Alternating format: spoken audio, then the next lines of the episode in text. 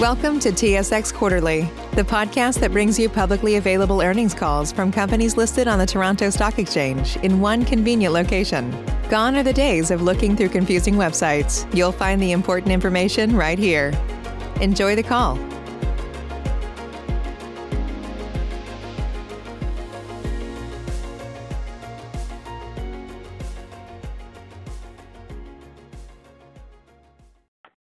Morning, and welcome to the PROREIT Fiscal 2020 Fourth Quarter Results Conference Call. At this time, all lines are placed on mute to prevent any background noise. Mr. James Beckerleg, President and Chief Executive Officer, and Mr. Gordon Lawlor, uh, Executive Vice President, Chief Financial Officer, and Secretary, will make a short presentation, which will be followed by a question and answer period open exclusively to financial analysts. In order to ask a question, simply press star, then the number one on your telephone keypad. If you'd like to withdraw your question, please press star followed by two. Uh, for your convenience, uh, the press release, along with the fourth quarter financial statements and management's discussion and analysis, are available at proreit.com in the investors section and on SEDAR. Uh, before we start, I have been asked by PROREIT to read the following message regarding forward-looking statements and non-IFRS measures. PROREIT's remarks today may contain forward-looking statements about its current and future plans, expectations, intentions, results, levels of activity, performance, goals or achievements, or other future events or developments. Forward-looking statements are based on information currently available to management and on estimates and assumptions made based on factors that management believes are appropriate and reasonable in the circumstances. However, there can be no assurance that such estimates and assumptions will prove to be correct. Many factors could cause actual results, levels of activity, performance, achievements, future events, or developments to differ materially from those expressed or implied by the forward-looking statements. As a result, PROREIT cannot guarantee that any forward-looking statement will materialize, and you are cautioned not to place undue reliance on these forward-looking statements. For additional information on the assumptions and risk, uh, please uh, consult the cautionary statement regarding forward-looking statements contained in PROREIT's MD&A, dated March 24, 2021, available at www.sedar.com. Forward-looking statements represent management's expectations as of March 24, 2021, and except as may be required by law, PROREIT has no intention and undertakes no obligation to update or revise any forward-looking statement, whether as a result of new information, future events, or otherwise. The discussion today will include non-IFRS financial measures. These non-IFRS measures should be considered in addition to, and not as a substitute for or in isolation from REIT's IFRS results. For a description of these non-IFRS financial measures, please see the 2020 fiscal year and fourth quarter earnings release and MD&A. A reconciliation of non-IFRS to IFRS results, as applicable, may be found in the earnings release and MD&A for the 2020 fiscal year and fourth quarter. Uh, please refer to the non-IFRS and operational key performance indicators uh, section in the MD&A uh, for the fourth quarter for additional information. I would now like to turn the conference over to Mr. James Beckerleg. Please go ahead. Thank you, Colin.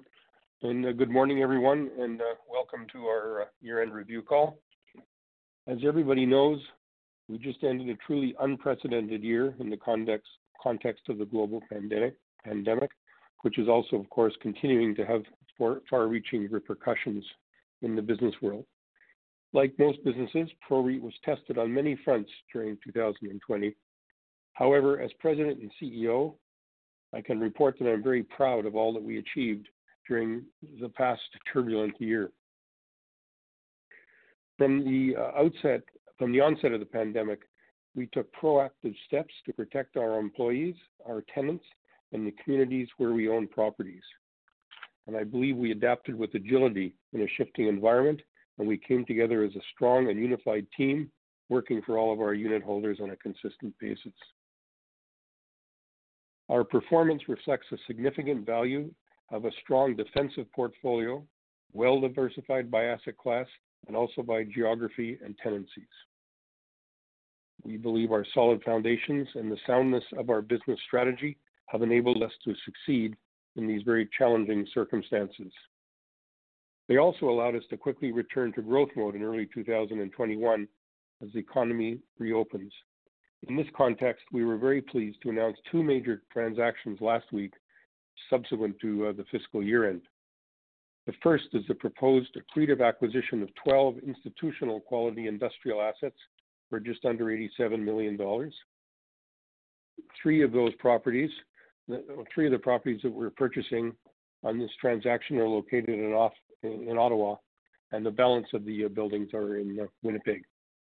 The transaction is already supported by uh, just under $54 million in arranged new mortgage financing. With these additions to our portfolio, we will be expanding our footprint in the industrial sector, which is a key current strategic objective for us. On a pro forma basis, it's great to see that our exposure in this sector will increase to 70% of our gross leasable area, GLA. It will also further diversify our geographic footprint by bringing our exposure to the Ontario market to approximately 31% of our GLA. The second major transaction we announced uh, last week is a $50 million private placement with the Bragg Group of companies. The Bragg Group is a major Canadian private investor, and I believe that all should be thrilled to have them on board as major investors in our in our REIT. Um, they'll be holding at closing uh, just under 20% of the equity in, in the REIT. Their substantive investment will provide equity for the 12 acquisitions that we just talked about as well as enhance our liquidity position in order to capture additional growth opportunities in our acquisition pipeline. We, in fact, are already in discussions regarding the acquisition of six additional institutional quality industrial assets, these located in Atlantic Canada, uh, for a price range of approximately $47 million. So needless to say, it's been a very busy first quarter for us. Um, but let me just return here to our major topic today, which is uh, fiscal 2020 review. Despite the pandemic, we achieved solid results, highlighting the resiliency of our focus portfolio. We consistently maintain strong rent collection rates, one of the best we believe among our peer group. In fact, our overall collection rate remained above 90% even in the worst months of the closures. By July 2020, we are at 98.5%, and then from November through to the present day, it has consistently stood at more or less 100%. These robust results truly highlight, we believe, the stability of our well, well-diversified tenant base. As I previously mentioned, I am particularly proud of the strength of our retail segment. Our retail portfolio has always been by strategy almost exclusively comprised of community strip centers providing essential services anchored by grocery stores and pharmacies. Despite various restrictions imposed throughout the year impacting their operation, they held up exceptionally well, and you will see in our results that only a very small number required our or government program support. We also believe the quality of our long-standing relationships was a key contributor to our successful collection rate in the, in the challenging period we were working in. We worked closely with our tenants and supported select tenants through both rent deferrals that we arranged and under the Canada Emergency Commercial Rent Assistance Program, which we all call CECRA. At December 31st, granted net deferrals re- remaining amount to just $300,000, to repaid by the tenants um, who are benefiting from those deferrals within the balance of this year. To date, all of our agreed deferred amounts have been successfully collected on schedule. For the full fiscal year, $800,000 of COVID-19 provisions were recorded in our financial statements, including $100,000 of the CECRA participation um, costs that um, I referenced before. Now, just turning to our leases, we had a fairly large portion of them maturing in 2020, and I was very pleased to report in our results that over 97% were successfully renewed when adjusted for the small sale of a non-strategic property which closed in January. These renewals were secured at positive spreads to existing tenants, existing leases, I'm sorry, so they will generate increased income as we go forward. Uh, just as an aside here, as for leases maturing in 2021, fully 78% are already renewed, and again at positive average spreads to the maturing lease rates. With respect to occupancy, in 2020, it remained firm at 98% uh, at the end of the year. We closed 2020 with 91 properties in our portfolio, compared to 92 the same period last year, so basically flat. Total assets amounted to $634.5 million. Uh, as part of our year-end review, review, we also updated our independent external appraisals for 71 of our 91 properties. And uh, after uh, going through the pluses and minuses, we recorded a fair market value gain of approximately $4 million in the portfolio as a whole. Uh, with respect to acquisitions or diversifications, uh, we spent a pretty prudent and quiet year. We purchased one light industrial property and sold two non-strategic buildings, including a small office building in Q4 uh, for $5 million. Uh, in February of this year, subsequent to the year end, we also sold another non-strategic uh, light industrial building for 8 million. Let me now just uh, review our financial performance for the year. We delivered solid results despite the many headwinds. Property revenue grew to 69.8 million, a little over 21% increase compared to 2019. Net operating income, NOI, reached $40.5 million, up 14.2% year-over-year. Uh, excluding COVID-19 related impacts, NOI was $41.3 million, which would have been up 16.6%. With respect to AFFO, it grew to $22.4 million, which was up just under 10% year-over-year.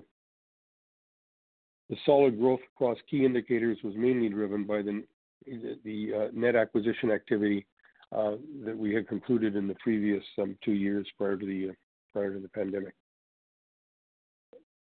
As you know, uh, another step taken during the year among our prudent measures was in April 2020 when we responded to the economic volatility flowing from uh, the onset of the disease. And our um, Board of Trustees revised our distribution policy at that time to the current very sustainable level, allowing for a reduction in debt and increased flexibility in allocating capital to the benefit of our unit holders. At that time, we also suspended our distribution reinvestment plan, um, and that's um, subject to review on a go-forward basis. I'll now turn it over here to Gordy, uh, who will go through our Q4 financial results. Uh, thank you, Jim, and good morning, everyone. We had good momentum in Q4 and achieved a solid performance. Property revenues stood at $17.6 million, up by 1.6% compared to the same prior year period. This was mainly driven by contractual rent increases and higher rental rates on lease renewals. Net operating income amounted to $10 million, comparable to the same period in 2019.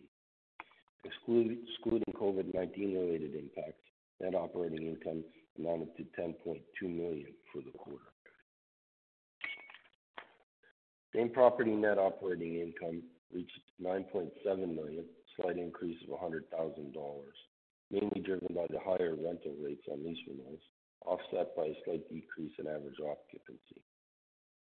AFFO dipped by $300,000 to 5.4 million as a result of an increase in maintenance capital expenditures and leasing commissions in the quarter. Our AFFO payout ratio stood at 83.9 compared to 110.5% for the same period last year. This improvement relates to the revision of our monthly distribution that Jim mentioned. Liquidity remained top of mind during the year. The prudent management of our operations and stable cash flows served us well, and we further strengthened our balance sheet. In November 2020, we secured a new $13.3 million term loan with the current lender. Subsequent to year-end, February 2021, we received 46.6 million in new mortgage financing with an extended term repayment, an extended 10-year term repayment at a rate of 3.21%. Following this mortgage refinancing and our two non-strategic asset sales, we increased our operating liquidity to $35 million of availability through cash on hand and undrawn operating facilities. This is expected to improve PROREIT's debt to gross book value ratio, which was 57.8% on December 31st, 2020. We are also working on some additional refinancing for 2022 mortgage maturities. We will advise when that is completed. As for our weighted average interest rate on mortgage debt, it stood at 3.73% at December 31st, 2020, compared to 3.74% the same time prior year. Our weighted average cap rate for the portfolio is approximately 6.5%, or 136 dollars per sq ft. Now turning to distributions to unitholders, 0.0375 per unit were declared monthly through the fourth quarter of 2020. I'll now turn the call back to Jim for closing remarks. Thanks, Mike. Um, so we have at last turned the page in 2020, a year that uh, I think tested all of our um tested all of us and uh, all of our resiliences. But it also, for PROREIT, I think, highlighted the enduring strength of our business strategies. And with 2021 well underway, we actually now see pivotal opportunities on a go-forward basis. The restart of the economy has allowed us to return to our growth plans with the major acquisitions announced in the industrial sector and provides significant opportunities that are already in our pipeline. Our successful private placement will significantly enhance our liquidity position for these future growth opportunities, and we're pleased to have that flexibility. While continuing to adapt to the ongoing pandemic, we've had great conviction in our strategic direction and look to the future with the optimism that I've spoken of. So in closing, I just want to recognize the outstanding contributions of our employees during this last year, and a special thanks goes to my fellow board members for their continued support and wise counsel. I can pledge to you all that we will continue to consistently raise the bar with discipline as we move forward on our growth plan, and I hope that benefits all of our unitholders. That wraps up the remarks of uh, Gordy and I this morning, the formal part of our remarks, and we're glad to um, um, answer any questions that might be put forward to us now by the analysts. BetMGM has an unreal deal for sports fans in Virginia. Turn $5 into $150 instantly when you place your first wager at BetMGM. Simply download the BetMGM app and sign up using code Champion150. Then place a $5 wager on any sport. You'll receive $150 in bonus bets, regardless of your wager's outcome. And if you think the fun stops there, the King of Sportsbooks has plenty of surprises in store. Check out daily promotions, same game parlays, live bets, and so much more. Download the app in Virginia today and get $150 in bonus bets instantly from your first wager. Only at BetMGM. BetMGM and GameSense remind you to play responsibly. See BetMGM.com for terms. 21 plus only, Virginia only. New customer offer. Subject to eligibility requirements. Rewards are non withdrawable bonus bets that expire in seven days. Please gamble responsibly. Gambling problem? Call 1 800 Gambler. Promotional offer not available in Washington, D.C. Thank you. Ladies and gentlemen, we'll now begin the question and answer session. Should you have a question, please press star followed by one on your touch tone phone. You'll hear a three-tone prompt acknowledging your request, and your questions will be polled in the order they are received. Should you wish to decline from the polling process, please press star followed by two. If you're using a speakerphone, please lift the handset before pressing any keys. Your first question comes from Liyan Chen from iA Capital Markets. Liyan, please go ahead. Hi, good morning. A couple of quick ones from me. Um, just regarding your acquisitions that you've mentioned, uh, located in Ottawa, Winnipeg, and also in Atlantic Canada. I was wondering if you could rate the uh, transactions are expected to uh, to close. Sure. So yeah, sure. So the uh the Ottawa, Winnipeg portfolios, I would expect uh, towards the end of April, uh, first two weeks in May. Um, the other 47 million that we have there, that's a little further behind uh, those deals. Uh so you'd see towards the end of May or beginning of June, I think.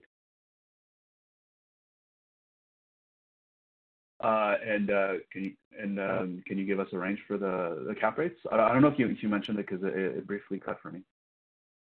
Oh, sorry. Yeah. So cap rate, uh, just a touch above 6 actually for 6.1% if you look uh, at the numbers that we uh, on the acquisitions that we've noted in our press releases and including, you know, the management profitability of managing those properties. Okay, great. Thank you. And just last one for me, just in terms of, um, you know, it's already a strong pipeline, but in terms of future acquisitions, um, can you share if there's anything else that we can expect for the rest of the year?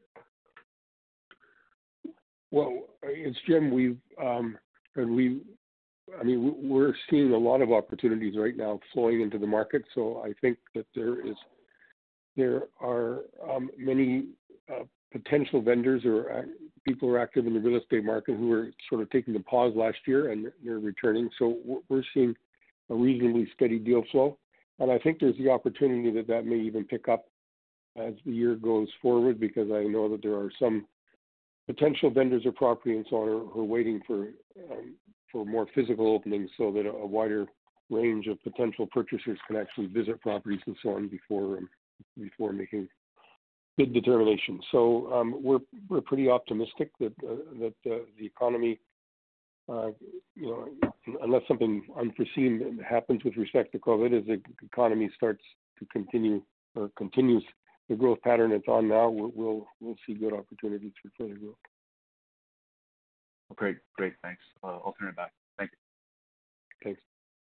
Your next question comes from Jenny Ma from BMO Capital Markets. Jenny, please go ahead. Thank you, and good morning. Um, Morning. Could you clarify for the 6.1 cap rate, that is for the Ottawa, Winnipeg, and Atlantic Canada transactions? Uh, yes, that's really for Ottawa, Winnipeg. Ottawa, Winnipeg. Okay. Uh, would it be fair to say that the Atlantic one probably comes in a bit higher than? Yeah. Yeah, exactly. Okay. Yeah, a little bit higher for the Atlantic ones. Perfect. Uh, to the extent you can can you tell us a little bit about the the vendors of these portfolios? Are they are they related or are they three separate portfolios? And and what do you think the motivation to sell uh, was? Uh, I'm trying to get at whether or not there's gonna be future opportunity coming from from these vendors or other vendors of this profile. We're still subject to confidentiality, so we have to be a little careful how we answer that question. There's three transactions involved, actually. Two of them are institutional vendors, one is private. Um, we have done business with some of the vendors before. Um, I think that the reasons for selling are probably the nature of just institutions refocusing or or um, maturing funds, or in case of some of the others, you know, repositioning your portfolio and um, um, perhaps larger properties or things of that nature. Okay, great. Uh, and uh, maybe this is for Gordie. What is the rate on the mortgage debt associated with the Ottawa, Winnipeg transaction?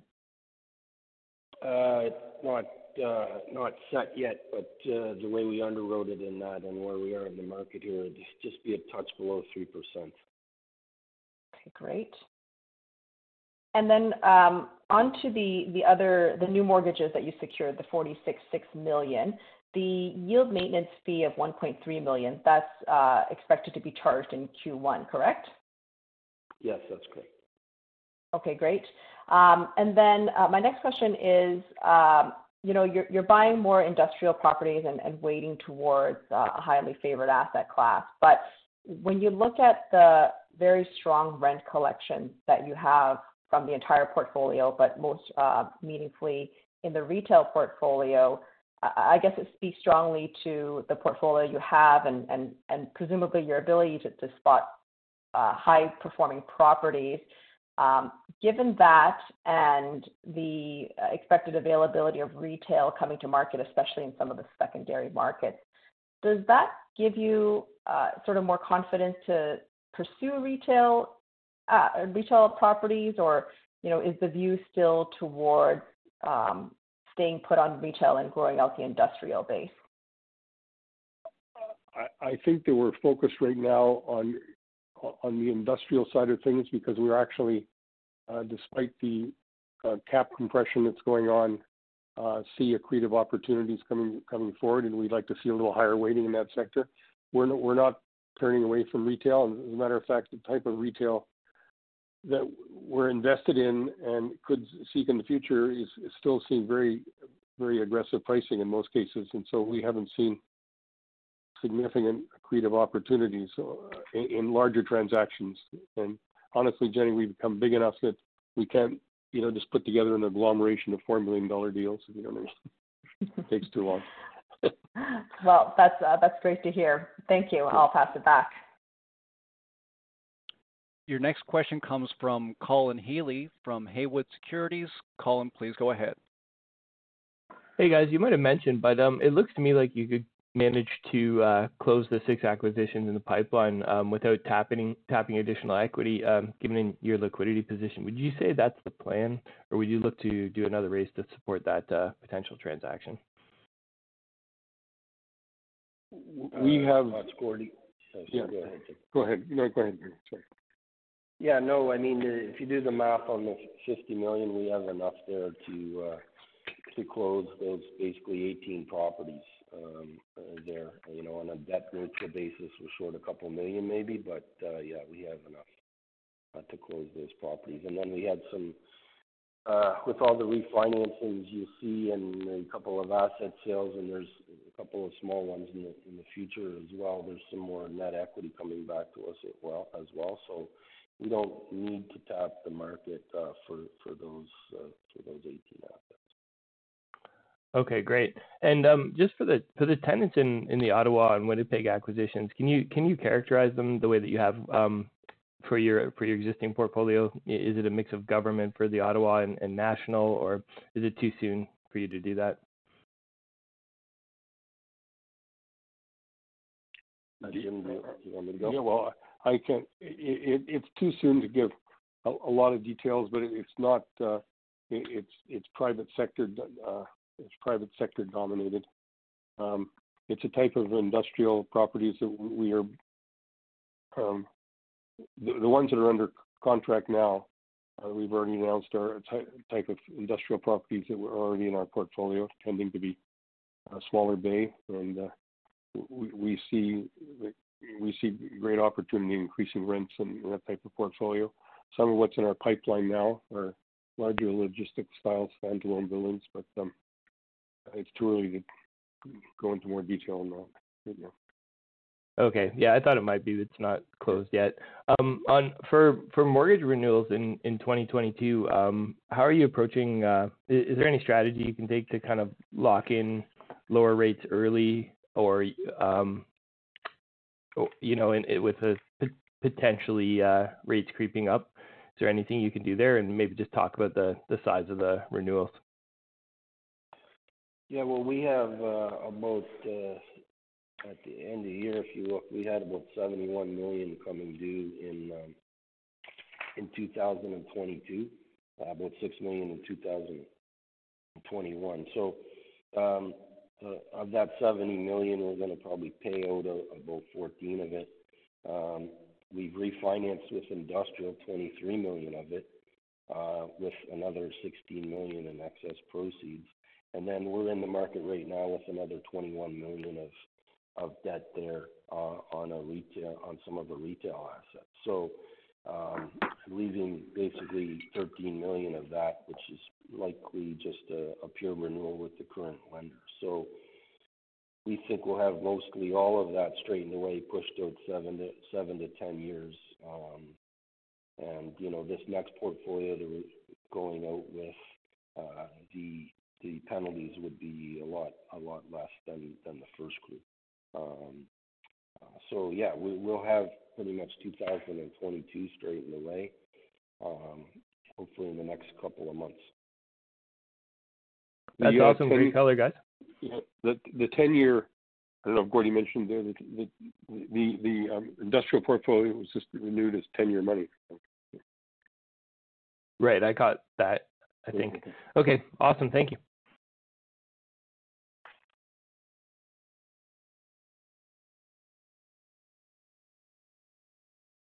I might just say if- Ladies and gentlemen. Sorry, go ahead. No, that's fine. I might just say if Jenny is still listening, that's one of the other things that's driving our uh, the attractiveness of the industrial portfolio, is we're finding that there's better lending spreads in that area than there is in retail right now from the major banks as well. So that's just another point I might have mentioned. Anyway, thank thank you. As a final reminder, should you have a question, please press star followed by one. Uh, your next question comes from uh, Yash Sankpal from Laurentian Bank. Please go ahead. Good morning. Morning. Morning. Um, Jim, just uh, want to talk a little bit uh, broadly. You mentioned that uh, you want to increase your weighting to the industrial segment. Um, given what you have seen over the last one year, how are you planning to adjust your portfolio weightings going forward? We haven't um, set specific um, goals. Our board hasn't set specific um, percentage targets, so it's a little bit more opportunistically driven. We actually are focusing right now on increasing some of the weighting in the industrial portfolio uh, because we see better uh, growth opportunities in in the rents in that sector. We're able to buy buildings that are significantly below replacement costs, despite the increases that's happened in many of the secondary markets. And we see, as I just said, um, significant room for vacancy decrease and pressure up on the upward side on rents.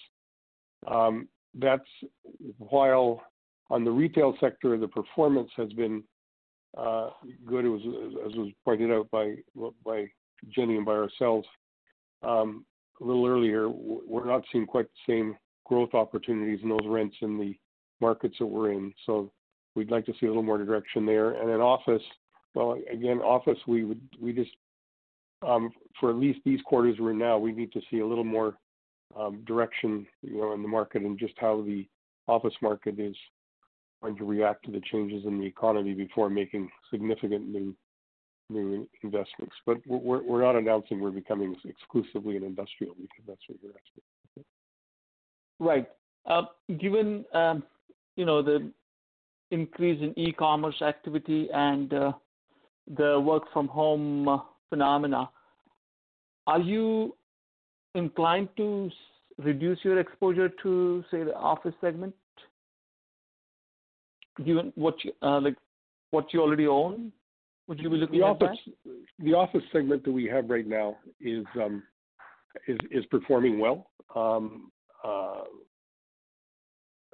on on the whole. And uh, uh, but so we we sold um, one small building, but we're not looking right now to aggressively sell out of that sector. It's performing. It's mostly in Ottawa, and it's it's um, it's performing um, satisfactorily. And you're not worried about the the long-term trends? Well, I guess like everybody, we're looking to get some further clarity uh, uh, in the office sector, Yash. But um, uh, I mean, we have some some uh, leases maturing in the office sector in Ottawa this year. And one or two cases, we know toward the end of the year, tenants are leaving, and we're having them.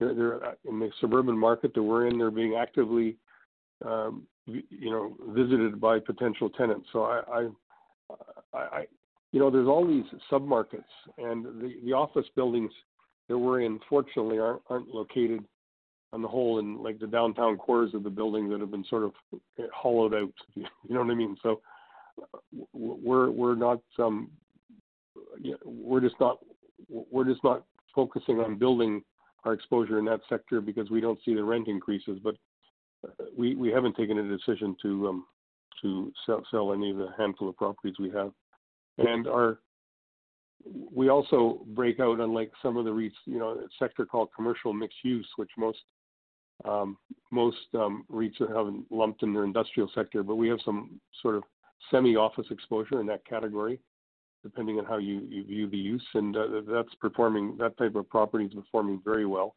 and um, and we, we see rent increase opportunities. Okay.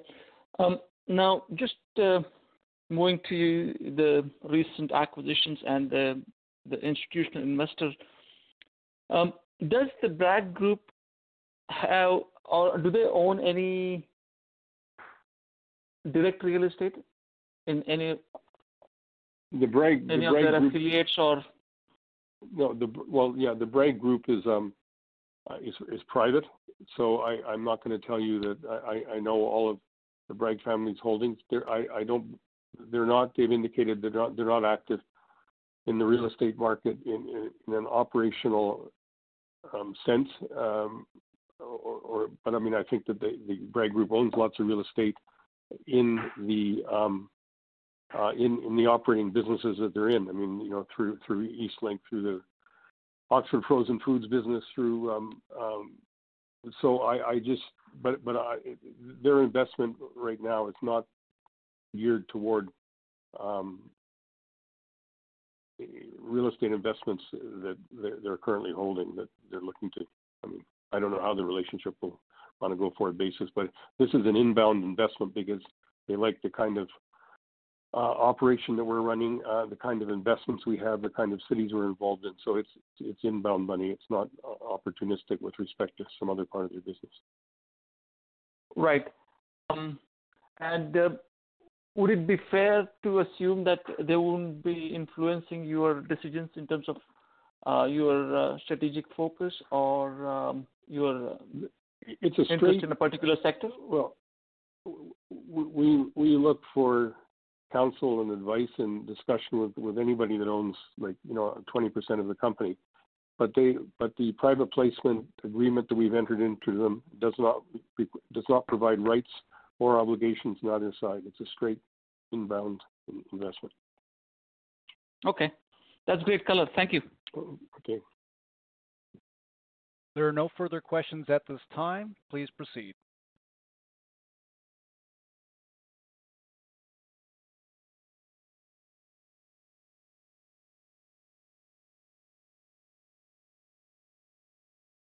Hello. Uh, There are no further questions at this time. Please proceed.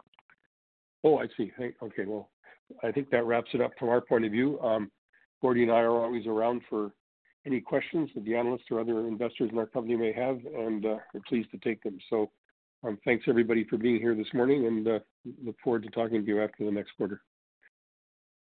That's it, operator. Thank you. Goodbye. Thanks very much. Thank you. Ladies and gentlemen, this concludes your conference call for today. We thank you for participating and ask that you please disconnect your lines.